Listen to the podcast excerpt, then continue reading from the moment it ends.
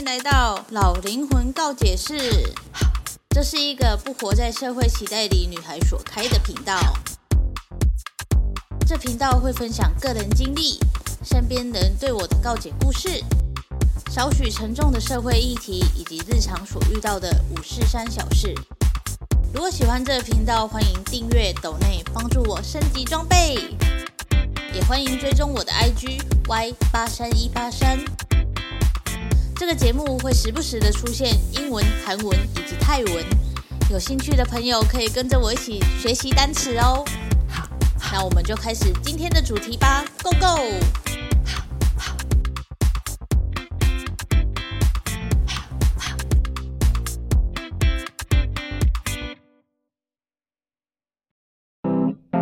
插播插播，老灵魂告解室已经开启会员制的方案喽！加入告解室可以跟我互动，可以提早听到下一期的内容，也可以跟我告解，或者是想讨论的议题都可以提出来一起讨论哦。那么就点击资讯栏的链接，一起加入老灵魂告解室吧！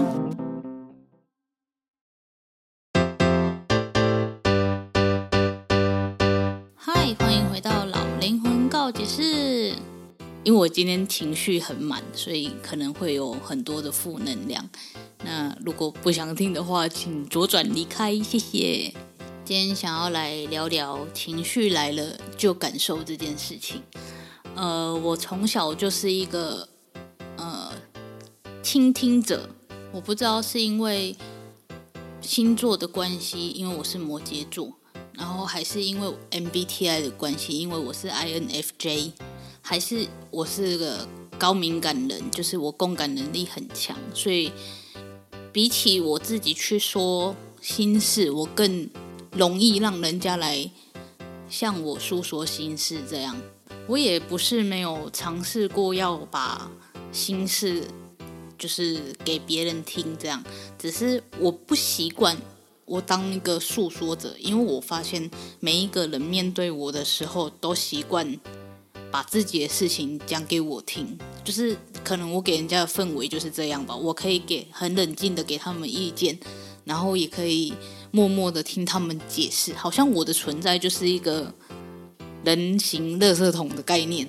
我并没有觉得说不好，因为。我也很高兴，就是那一些人，就是愿意把自己的事情讲给我听，尽管我可能会一针见血的，就是直接直击他们的心脏，然后让他们就是很更难过，或者是怎样的。但是我这些通常都会让他们想清楚很多事情了，我自己觉得。所以关于我家的事情，我从来没有嗯打开心扉的跟别人说过什么。当然也有偶尔会有一两个，就是真的会知道我到底为什么会有这么大的创伤在心里，因为在别人的眼里，可能我们家就是很健全的，毕竟也不像单亲啊。可是他们就是我们家两老小时候的吵架，对我心里造成了很大的阴影。我是个不婚不生的人，就是就算。对方再好，我可能也会是讲说，我不要结婚，因为对我来讲，结婚就是一个形式，我们没有必要就是为了去证明我们两个很相爱而去结婚，这对我来讲是这样的，所以我不想结婚，我也不会生小孩，因为在我的成长环境里，我看到的婚姻，我看到的爱情，都导致我不相信这两个对我来讲是名词的东西，明明就有这么活生生的例子了。在我成长环境里看到的婚姻就是那么的不快乐，就是那么多的争吵，然后你却要我在现在这个年龄，然后赶快找一个人嫁了，我就觉得不 OK 啊。老实说，我以前也没有意识到，就是小时候的事情会对我造成这么大影响。我只知道，就是他们不快乐，然后导致我也不快乐。回想起来，我好像没有跟。他们说过我的想法或者是心事，而且我也不常在他们的面前哭。应该说，自我有记忆以来，哭过的次数没有多少这样。所以他们都觉得我是冷血动物这样。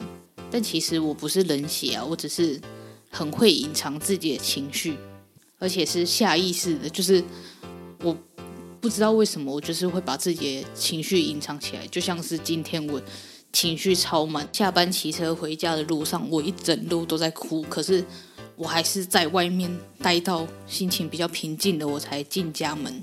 试着想一下，为什么连在自己家都没有办法做自己，想哭就哭，想笑就笑呢？感觉是可以追溯到小时候，家里就是有一个比你会哭的一个长辈，那个人叫就是你姐姐，好像水龙头一样，就是只要一不满意，可能跟他抢个遥控器，他就哭给你看的那一种。这时候呢，家长就会看到有人哭了嘛，然后他就会说：“你就让他一下嘛。”可是我明明就是妹妹，为什么我要让？反正呢，家里就是有一个比你会哭的一个存在，所以后来我就学会了隐藏自己的情绪，这样。之后不知道哪一天，反正呢，就发生了一件事情，我跟我姐吵架了，然后就是吵得很凶的那种，还怎样？因为在他们的眼里呢，我就是一个比较冷静，然后比较不会情绪化的一个存在，然后也比较会可以讲道理啦。所以呢，我爸就把我叫过去，然后就跟我讲说，这件事是姐姐的错。但是你也很坚强，确切的话讲什么我已经忘记了。反正呢，我只记得我听到这一句话的时候就整个崩溃大哭。这好像是最后一次在他们面前大哭了。哭的点好像是因为真的觉得很委屈，然后又觉得我爸说那个“你真的很坚强”这句话真的很烦。就是我又不是自愿想坚强的，我也不是想要变成这样，我也想要要哭要闹啊。可是这个环境有给我能这样做的机会吗？其实没有啊。所以从那时候开始，我好像就开始把自己的情绪给隐藏起来了。然后就算哭，也就是没有那种大哭的状态。然后直到我家的狗去世，它是在我眼前断气的，我是很错愕的。然后。我以为他会好起来，结果他没有好起来。我有哭，但是我是最后最后，就是想要再抱抱他的时候，发现那是很冰冷、很冰冷的身体的时候，我才崩溃大哭，真的是大哭。当然是家里没有人了，所以我就崩溃大哭。这样，在这之后，情绪好像就完全没有办法掌控了，就是我时常会感到低潮，然后。会想哭，可是那时候我还不知道要怎么哭，就是你们可能很难想象，就是为什么连一个情绪都要去学习，然后但是在我身上就是这样，因为没有人跟我说过想哭的时候就哭这件事情。我之前的哭泣都是因为觉得委屈、觉得生气，然后气到哭出来。可是我很少就真的是因为难过而哭泣，因为我会 judge 我自己，我就会想说为什么要哭。你哭能解决事情吗？我会这样自己跟自己讲，所以我就会把自己难过的情绪给关起来，就是不准难过啊！你为什么要难过？你怎么可以难过？你都已经坚强这么久了，你现在难过哭是要干嘛？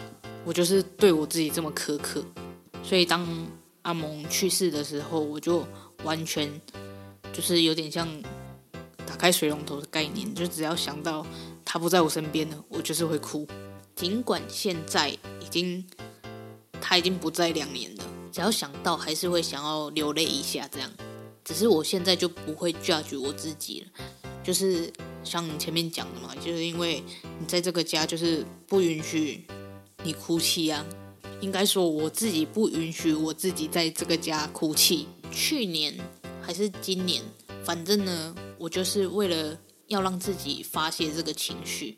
我还会去问别人说：“诶，有没有什么好哭的电影？”我是需要透过这种方式，我才能让自己哭泣。是不是觉得人生很辛苦？为什么连想要哭泣、想要宣泄一个情绪，还要靠其他东西来辅助？说实在的，这个家没有人知道我的情绪崩溃成这样，因为我也没有跟他们讲，然后我也不会跟他们讲，因为讲了对。这件事没有帮助，因为他们就会说你想太多了，或者是会情绪勒索，或者是会用否定的语气告诉你这样不行，或者是怎样的。因为在他们那一辈，他们就会觉得说，他们也是过得很辛苦啊啊，他们还不是这样撑过来的。那你这种没来由的忧郁，又算什么这样？再加上呢，因为我妈呢，她就是被我爸搞得就是很辛苦啦。我知道他们过得很辛苦，然后我也知道我们家家境就是不好，然后他们也因为要赚钱，也试了很多方法。所以，当我有一些想要自己当老板，然后想要去做自己想做的事情的时候，他就会用很多否定的语气，就是你不管跟他说什么，第一件事就是先否定你。所以我就觉得很不喜欢，就是我才几岁呀，然后我知道你们生活历练很多，可是你不让我去自己试试看，自己闯闯看的话，我怎么会知道你说的不行、不可以、做不起来的点在哪里？我如果都按照你的讲法去过生活的话，那我永远就只能当一个普通的上班族啊！可是我的志愿就不是在这里啊，我就是想要当自己的老板呐。所以这就也导致我现在我在做自己的品牌，我也都没有跟他讲，我就直接开始做了，我就没有打算要跟他分享了，因为你一分享又是得到否定的一些话语，那这样我想要做好我的品牌的事情就被慢慢的击垮了啊，那个信心。就明明你就是可以走一种哦，好，我支持你，好，你如果有需要帮助的话，告诉我，我可以帮助你的这种模式。可是他们就是没有办法做这种事情，就是先否定你。以前呢，多多少少都会跟他们讲说，诶，我想要做什么，或者是我最近在干嘛。但是我现在发现，我好像完全不会想要跟他们讲任何关于自己的事情了。我还是会跟他一起坐在。客厅看韩剧，但是我就是很少会去讲自己的事情了。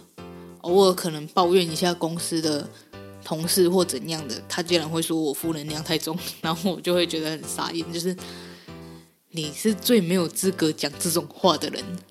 但 anyway 呢，好像扯远了。反正呢，我就是很不会哭泣的人呐、就是我我我给自己很大的压力，这样。现在想想，真的是蛮大的压力的。就是为什么连哭都要阻止自己？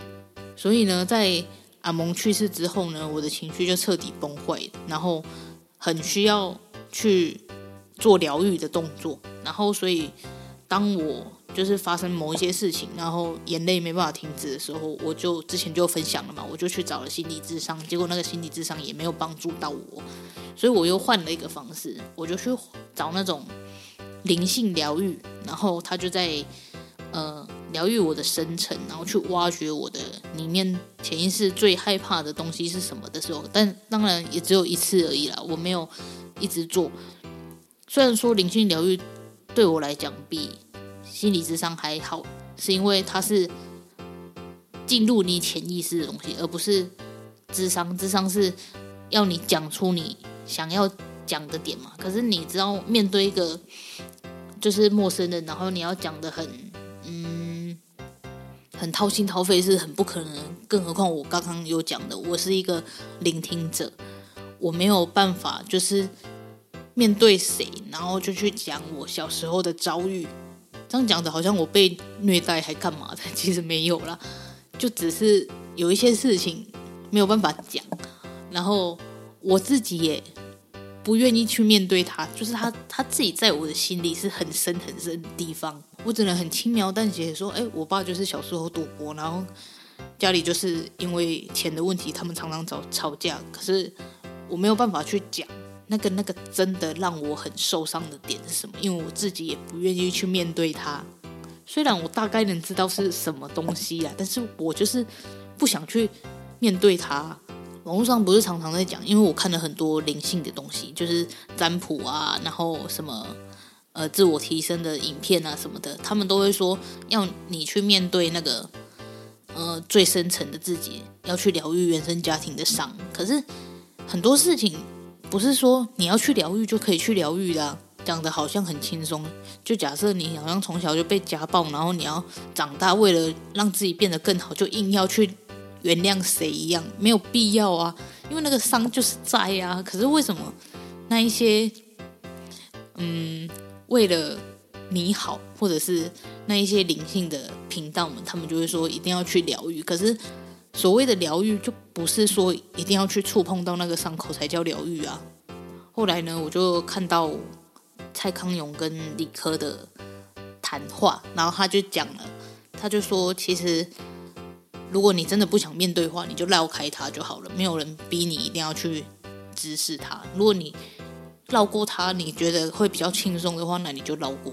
所以我现在就是把自己抽离的状态，就是真的很抽离哦。我就是我说过嘛，我是高敏感群，然后我是共感很强的人，INFJ 也是这样嘛，就是你不想共感，你也必须共感到。所以他们以前吵架的时候，对我来讲就是非常非常的低气压，在这个家，因为他们也不会回避小孩嘛，或者是说他们就算回避小孩了。但是他们吵架的声音就是很大啊，我就觉得可能这这一排社区的人都听得到，所以你就像想回避，你也没办法回避啊。每次只要他们吵架，我就会心情非常非常的糟糕，然后我就会觉得说，可能是潜意识觉得说我为什么要来到这个世上，然后他们为什么都吵成这样了，干嘛不离婚？